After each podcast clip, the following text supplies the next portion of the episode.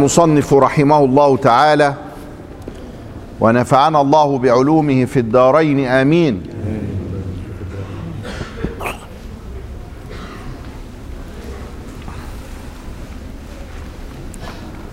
من عبر من بساط إحسانه أصمتته الإساءة ومن عبر من بساط إحسان الله إليه لم يصمت إذا أساء. يعني هناك أهل التكليف وأهل التعريف. أهل التكليف يلتزمون بالتكليف الذي قد كلفنا الله به فهم على خير. إنما أعلى منهم التك... التعريف. أهل التكليف يعظون الناس. ثم إذا وقعوا في الذنوب استحوا من الله. فقطعهم الحياء عن الموعظة. إذا وقعوا في الذنوب يقول لك الله أنت بتأمر الناس وتنسى نفسك مش عيب. هتخرج تقول للناس إيه؟ ويحصل له حياء من الله أنه يتكلم مع الناس ولكنه لا يفعل لأنه لسه واقع في الذنب فيستحي فيمنعه الحياء من الموعظة. يبقى ده لما كان بيتكلم كان يتكلم من بساط إحسانه. لما كان كويس مع ربنا فبيقول للناس كونوا كويسين زيي. وهو مطمئن القلب ومبسوط. ومحسن ويدعو الناس إلى الإحسان. فإذا خرج عن حد الإحسان ووقع في الذنب فإنه حينئذ يرتج عليه. وعندما يرتج عليه يعني يتلخبط يجي منقطع عن الموعظة. يبقى ده يدلنا على أن ما كان يقوله إنما كان بسبب إحسانه. جاي منين القماشة بتاعته؟ من إحسانه. ولكنه إذا كان ينظر إلى أن الله يجري الأمور في مقاديرها على البشر وعلى الكون فإنه يعظ الناس لأن الله يريد منهم الإحسان. فإذا كان هو على الإحسان فذلك من فضل الله. فإن أساء وأذنب لا يقطعه ذلك عن الاستمرار في الأمر بالمعروف وفي موعظة الناس. لأنه إنما هو مكلف. اذا هو ينظر إلى معنى آخر. إلى معنى أنه تحت سلطان الله وقهره هو يسيء لكنه لا يقطع الموعظه فالموعظة شيء قد كلفه الله بالتبليغ بها واساءته أمر قد قدره الله عليه وهذه غير هذه. من عبر من بساط إحسانه اصمت أصمتته الإساءة لأنه من أهل التكليف. ومن عبر من بساط احسان الله اليه عارف إن الإحسان من الله وعارف إن الإساءة التي فعلها بقدر الله لم يصمت إذا أساء لأنه من أهل التعريف وكلاهما على خير إلا أن أهل التعريف أعلى من أهل التكليف. تسبق أنوار الحكماء أقوالهم. الحكيم اللي هو العارف بالله. ومن يؤتى الحكمة فقد أوتي خيرا كثيرا. فلما يتكلم كلامه يكون عليه نور. فيصل إلى القلوب قبل الآذان. يعني واحد وهو بيتكلم ألقى الله عليه القبول. هتعمل له إيه؟ فبيتكلم.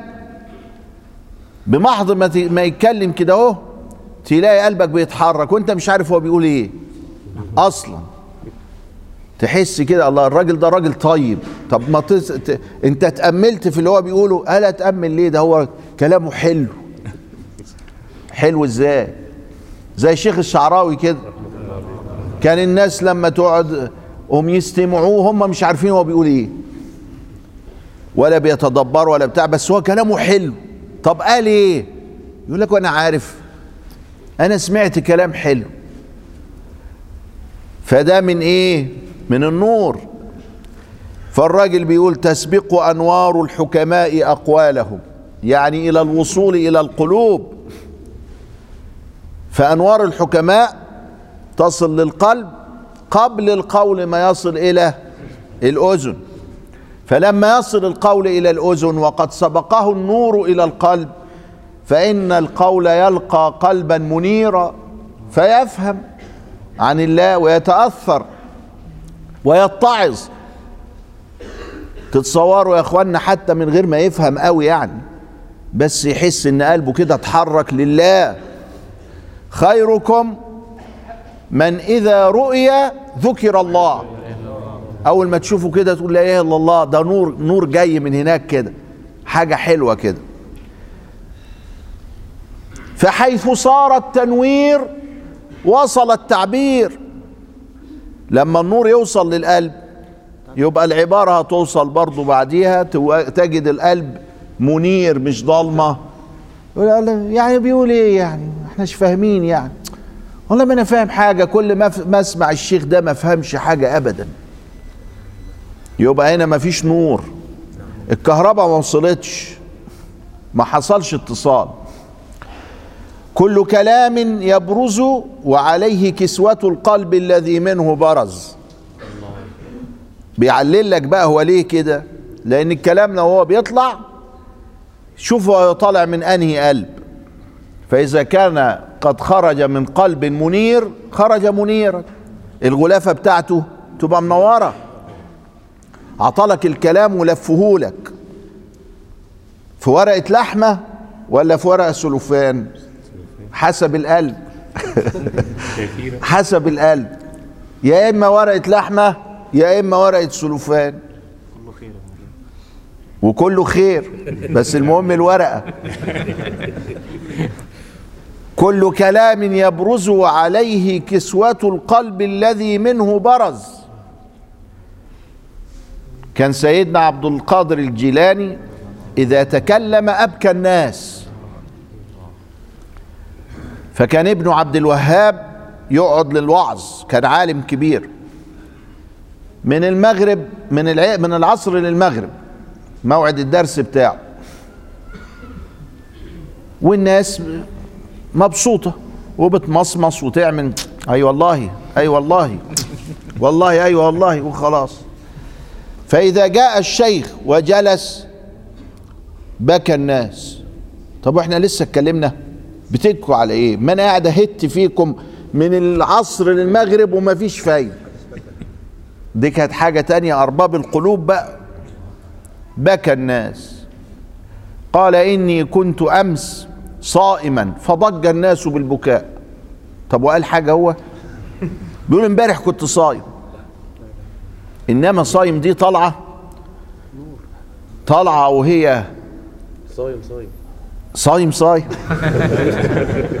طالعه كده وهي صايم. طالعه منه إنه عابد لله إنه امتنع عن شهواته أمس لله. كلمة لله دي وهي طالعة طالعة منورة الله الله. شعروا بالله وهو بيقول لهم كنت امبارح صايم. ياه.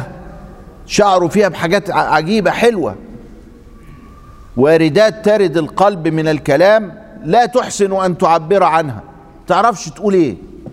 طب إيه؟ ما هو الراجل قاعد يوعظكم بقال الله وقال رسوله وقال السلف الصالح والخلف الطالح ما أنتوش راضيين تتحركوا ابدا. والراجل بيقول أنا امبارح كنت صايم. تعملوا الضجة دي كلها؟ لأنها خرجت من قلب سليم. وجهزت طعامي. فضج الناس بالبكاء. الله وانت محتاج لطعام. آه لأنه إنسان. وأمه صديقة كان يأكلان الطعام. ما ينفعش إن هو يمتنع عن الطعام لا هو ولا أمه عليها السلام. وده روح الله. ده ده ملوش ذنب. ده ما عملش ذنب ابدا سيدنا عيسى.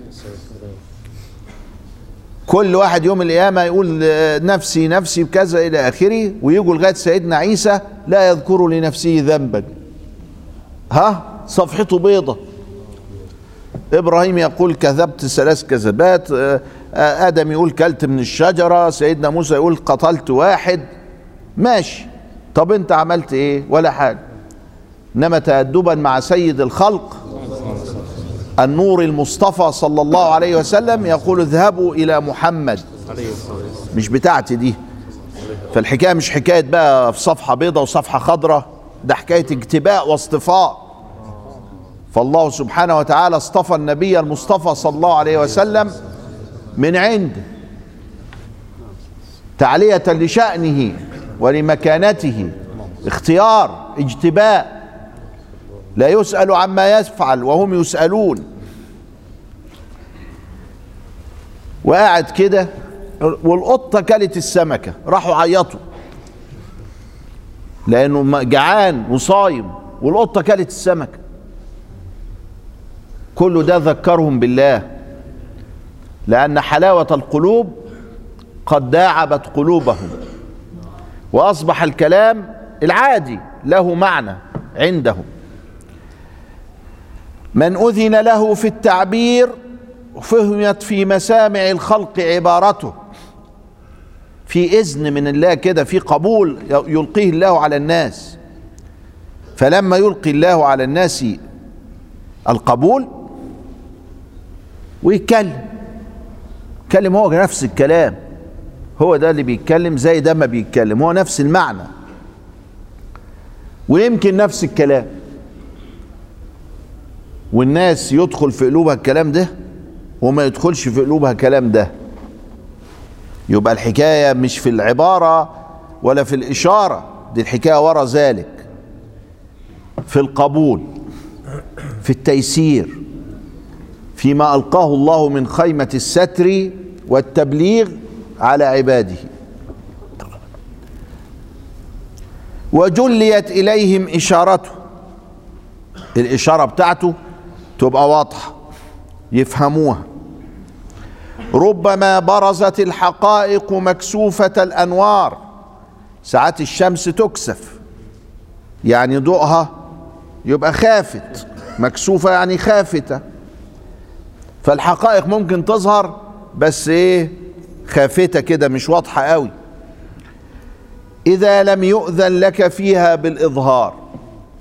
أنت قلت حقيقة مهمة جدا. واللي قدامك متنح لك كده باصص لك كده. ثم ماذا يعني؟ لا ولا حاجة. أنا آسف أنا غلطان اللي قلتها لك. ليه؟ لأن ربنا لسه ما أذنش لأنه كله بإذن الله. الحكاية ما هياش بالبلاغة والفصاحة والجدعنة وال... وإظهار العلم والتعالم والمجهود إن إحنا نبذله. لا. ده الحكاية وراها كلها توفيق. يبقى لما ندعي ندعي مين؟ من بيده ملكوت السماوات والأرض ونطلب من مين؟ لا من أنفسنا ولا من غيرنا بل منه سبحانه. عباراتهم إما لفيضان وجد أو لقصد هداية مريد. فالأول حال السالكين والثاني حال أرباب المكنة والمحققين. ففي نوعين السالكون إلى الله اللي بيشتغلوا صلاة وصوم وكذا إلى آخره. وفي ناس فاهمة فاهمة القضية كلها وقلبها مستقر بالإيمان.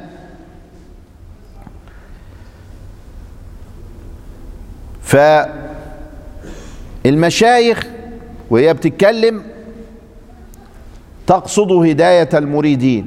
يبقى ساعات يقول لك سر الشيخ لا يقصد به أن يتعالى عليك ولا لا عايز يعلمك. حقيقة تساعدك على الأدب مع الله لأنه مقصد الطريق كله أن تتعلم الأدب مع الله. إزاي تبقى مؤدب؟ إزاي تطلب الطلب الجميل وتصبر الصبر الجميل وتشكر الشكر الجميل وتعبد العبادة الجميلة؟ الأدب مع الله. كل معاني الطريق فيها كيف تكون مؤدبا مع الله. وبعض الناس يتكلم من في الحقائق من أجل أن تكون عارفا بالله. يبقى في سالك وفي عارف. كلاهما على خير. وكل واحد منهم لابد فيه من التاني بس هي درجات هم درجات عند الله. العبارات الألفاظ اللي بتطلع من بقنا دي قوت لعائلة المستمعين. زي بالظبط لما أقدم لك أكل تاكله. قوت غذاء. وليس لك إلا ما أنت له آكل. في طبق بعيد مش عارف تحصله هتاكل من اللي قدامك. هتقوم تعمل هيصة قدام الناس. هو قدامك شايفه بس مش هتاخده. كذلك الراجل يتكلم كلام قوم ده يفهمه فهم وده يفهمه فهم تاني وده يفهمه فهم الشيخ ما قصدوش. لكنه يحرك قلبه. شوف التوفيق. وده يفهمه عكس اللي الشيخ عايزه ويحرك قلبه برضه. وهو كلام واحد. واحد يفهم منه حاجة وحشة وحاجة وواحد يفهم منه حاجة حلوة. واحد منه يفهم منه حاجة حسية وواحد يفهم منه حاجة معنوية. واحد شاعر. وكان الشعراء دول يكتبوا كلام كده يعني زي بتوع الصحافة في الأيام بتاعتنا دي. فراح قال بيتين. إذا العشرون من شعبان ولت.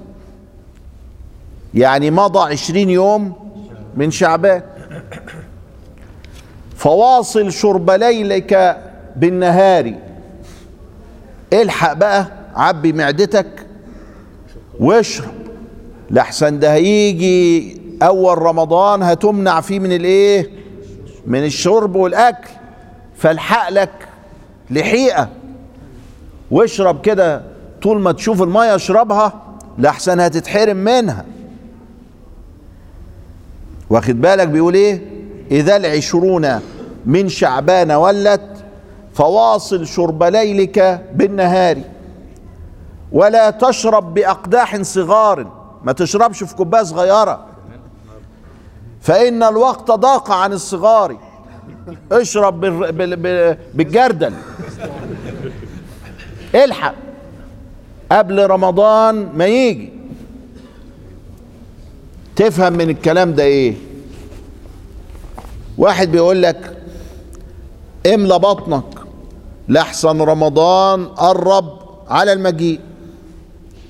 فواحد من أهل من أرباب القلوب يعني اللي ليهم قلوب رقيقة كده سمع هذا فصرخ. وجاور مكة إلى أن مات. الله يبقى فهم إيه؟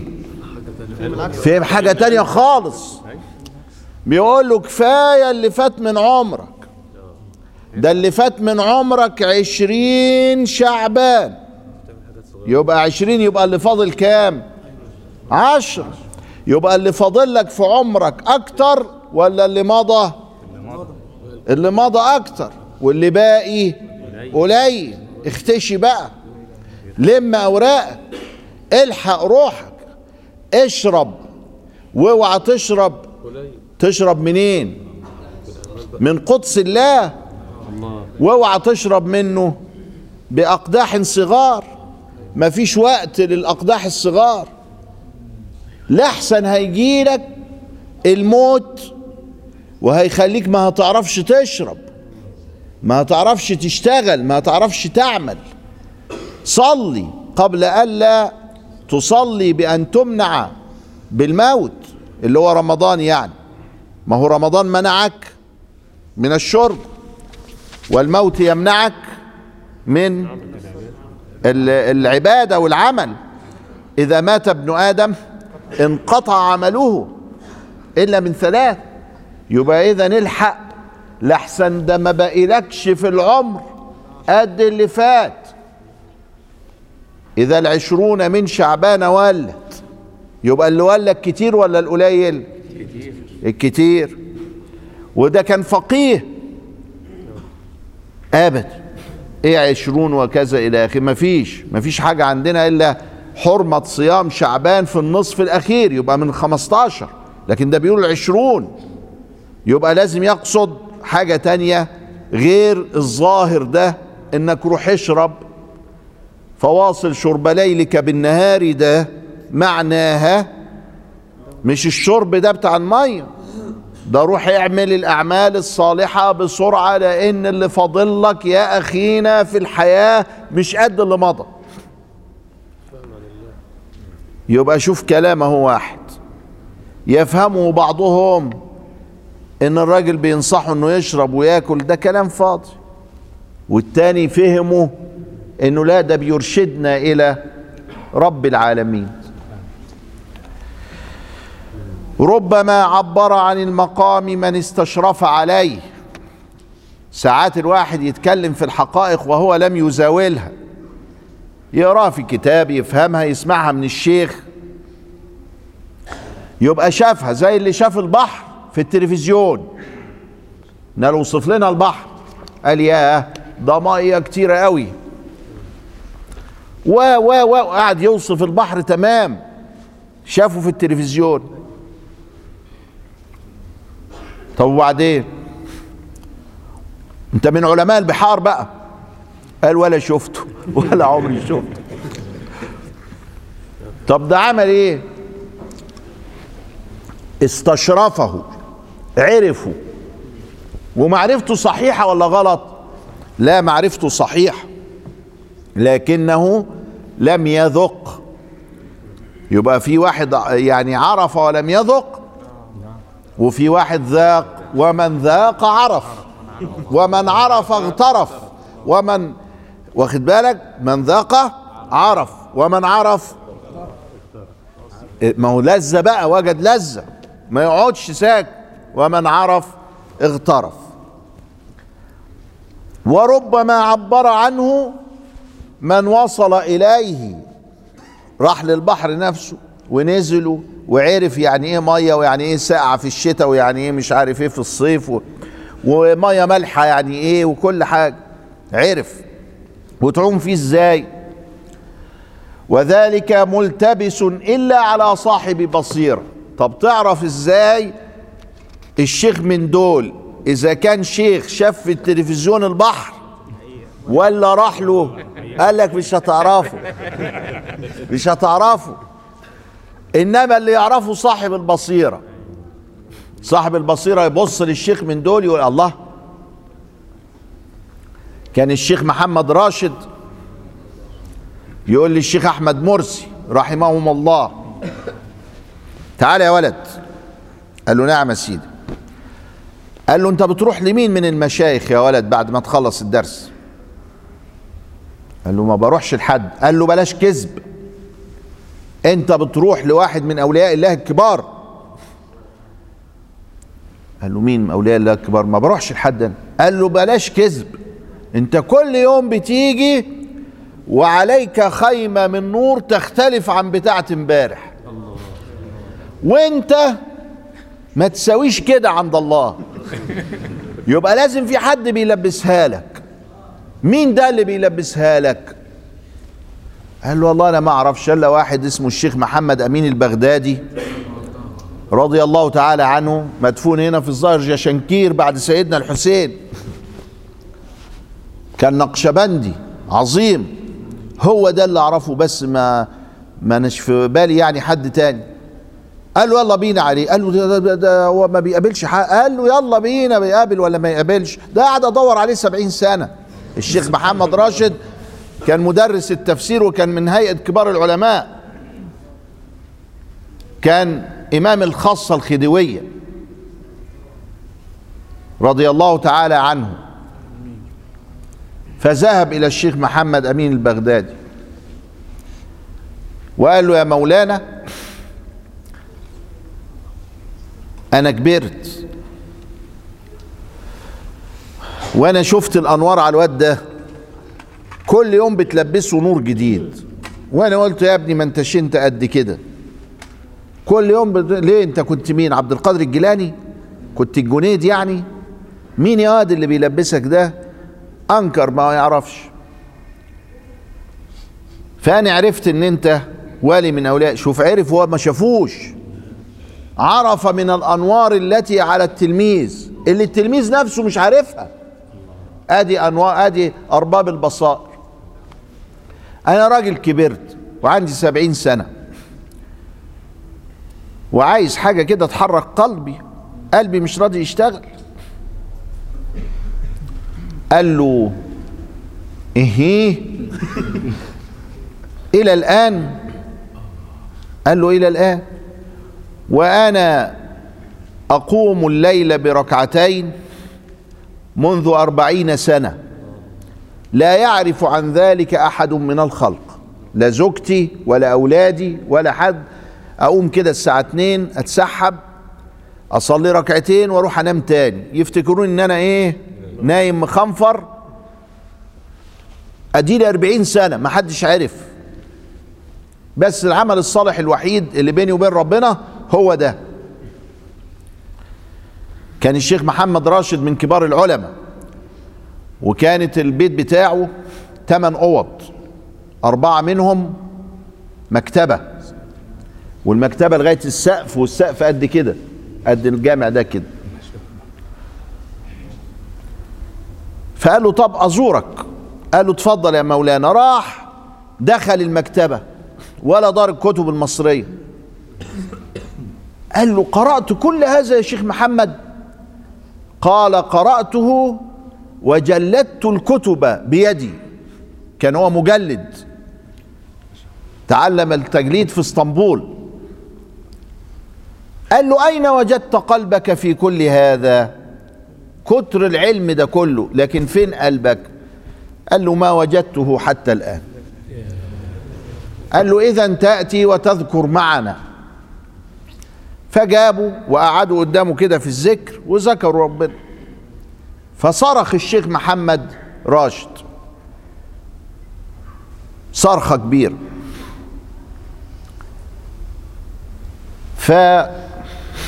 فالشيخ أحمد مرسي ما استظرفش الحكاية دي. انت جاي هنا تمثل تصرخ, تصرخ ليه يعني؟ خرجوا. قال له والله يا ابني شعرت بيديه تلعب في قلبي. يعني قلبه اتحرك. فحس إنه إيد الراجل بتلعب في قلبه. ادي ارباب القلوب. والناس مش راضية تصدق مش عارف ليه. ما أعرفش يعني. طب إيه اللي مستحيل في هذا؟ إيه الخرافة اللي في كده؟ انه في ناس طيبين ما لقوش اللي يعمل معاهم كده. أيوه. ما لقوش. ما لقوش اللي يعمل معاهم كده. طب هو أنت فاكر إن الشيخ محمد أمين عمل كده مع كل أحد؟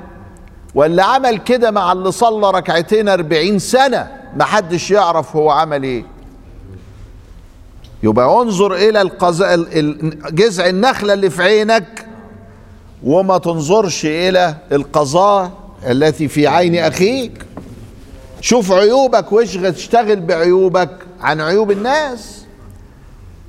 لكن لا كتير من الناس يقول لك إيه, إيه الكلام الفاضي؟ إحنا إحنا لسه هنتكلم الكلام ده. ده الكلام ده هو الذي يرقق القلوب. ده هو اللي يهيئك لأن تتوجه إلى رب العالمين. بلاش كبر. فين الكبر ده؟ كل قلبه قتلة من الكبر ويقول لك فين الكبر ده؟ ما هو الجمل ما بيشوفش السنام بتاعه. هو الجنم. بيقول الناس مالها بتبص لي ليه؟ ما انت ليك سنام يا جمل. قال فين ده؟ بيبص كده مش شايف مسكين مش شايف السنام بتاعه. فالمتكبر مش شايف برضه إنه متكبر. اذا لا ينبغي للسالك أن يعبر عن وارداته. بعد الذكر تأتي واردات. ما تقعدش بقى تتنطط هنا وهنا. وده كتير في الستات خاصة الستات. الستات يتنططوا بالكلام ما تقدرش تسكت. يا ست الله يخليك اسكتي تسكت في حاجة وتقول لي الله انت مش قلت لي في الحاجة دي بس. وترغي في الحاجة التانية. الرجالة كويسين في الحتة دي وحشين في كل حاجة بس في الحتة دي كويسين. وحشين في كل حاجة. والستات حلوين في كل حاجة إلا في الربربة بالكلام. لا ينبغي للسالك أن يعبر عن وارداته. اسكت إلا عن شيخه. ما يقولش إلا لشيخه بس. فإن ذلك يقل عملها في قلبه. بيبحتر كأنه بيبحتر الإيه؟ اللي ربنا عطاله ربنا عطاله قرشين وفي القرشين راح مبحتره ويمنعه وجود الصدق مع ربه. لا تمدن يدك إلى الأخذ من الخلائق. ما تطلبش حاجة من حد ولا من الشيخ. ما أنت بتاخد مش مش فلوس ده. دي أنوار وأسرار. اطلبها من ربنا. إلا أن ترى أن المعطي فيهم مولاك. الله هو الذي أعطاك. فإذا كنت كذلك فخذ ما وافقك العلم. يبقى خذ اللي انت تعرفه. ودع ما لا تعلم حتى تكون مقيدا بطريق الله. فاللهم يا ربنا يا كريم اغفر لنا ذنوبنا وكفر عنا سيئاتنا وتوفنا مع الأبرار واهدنا إلى أقوم طريق لا يهدينا إليه إلا أنت. افتح علينا فتوح العارفين بك واسلك بنا الطريق إليك. واهدنا فيمن هديت وعافنا فيمن عافيت وتولنا فيمن توليت وبارك لنا فيما أعطيت واصرف عنا شر ما قضيت وانصرنا وانصر الإسلام والمسلمين. اللهم رد علي عنا كيد الكائدين واجعل ثأرنا على من ظلمنا. اللهم اهدنا واهد بنا وأصلح حالنا ورد علينا قدسنا. اللهم يا أرحم الراحمين ارحمنا. ارفع أيدي الأمم عنا. احمي أرضنا و... واحمي عرضنا. واحشرنا تحت لواء نبيك يوم القيامة. واسقنا من يده الشريفة شربة ماء لا نظمأ بعدها أبدا. ثم أدخلنا الجنة من غير حساب. ولا سابقة عقاب ولا عتاب. اغفر وارحم وتجاوز عما تعلم. إنك أنت الأعز الأكرم. نعوذ بعفوك من عقوبتك وبرضاك من سخطك وبك منك. لا نحصي ثناء عليك.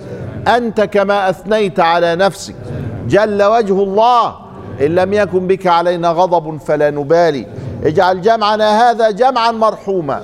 وتفرقنا من بعده تفرقا معصوما. ولا تجعل فينا شقيا ولا محروما. اللهم يا رب العالمين. اجمعنا على الخير في الدنيا والآخرة.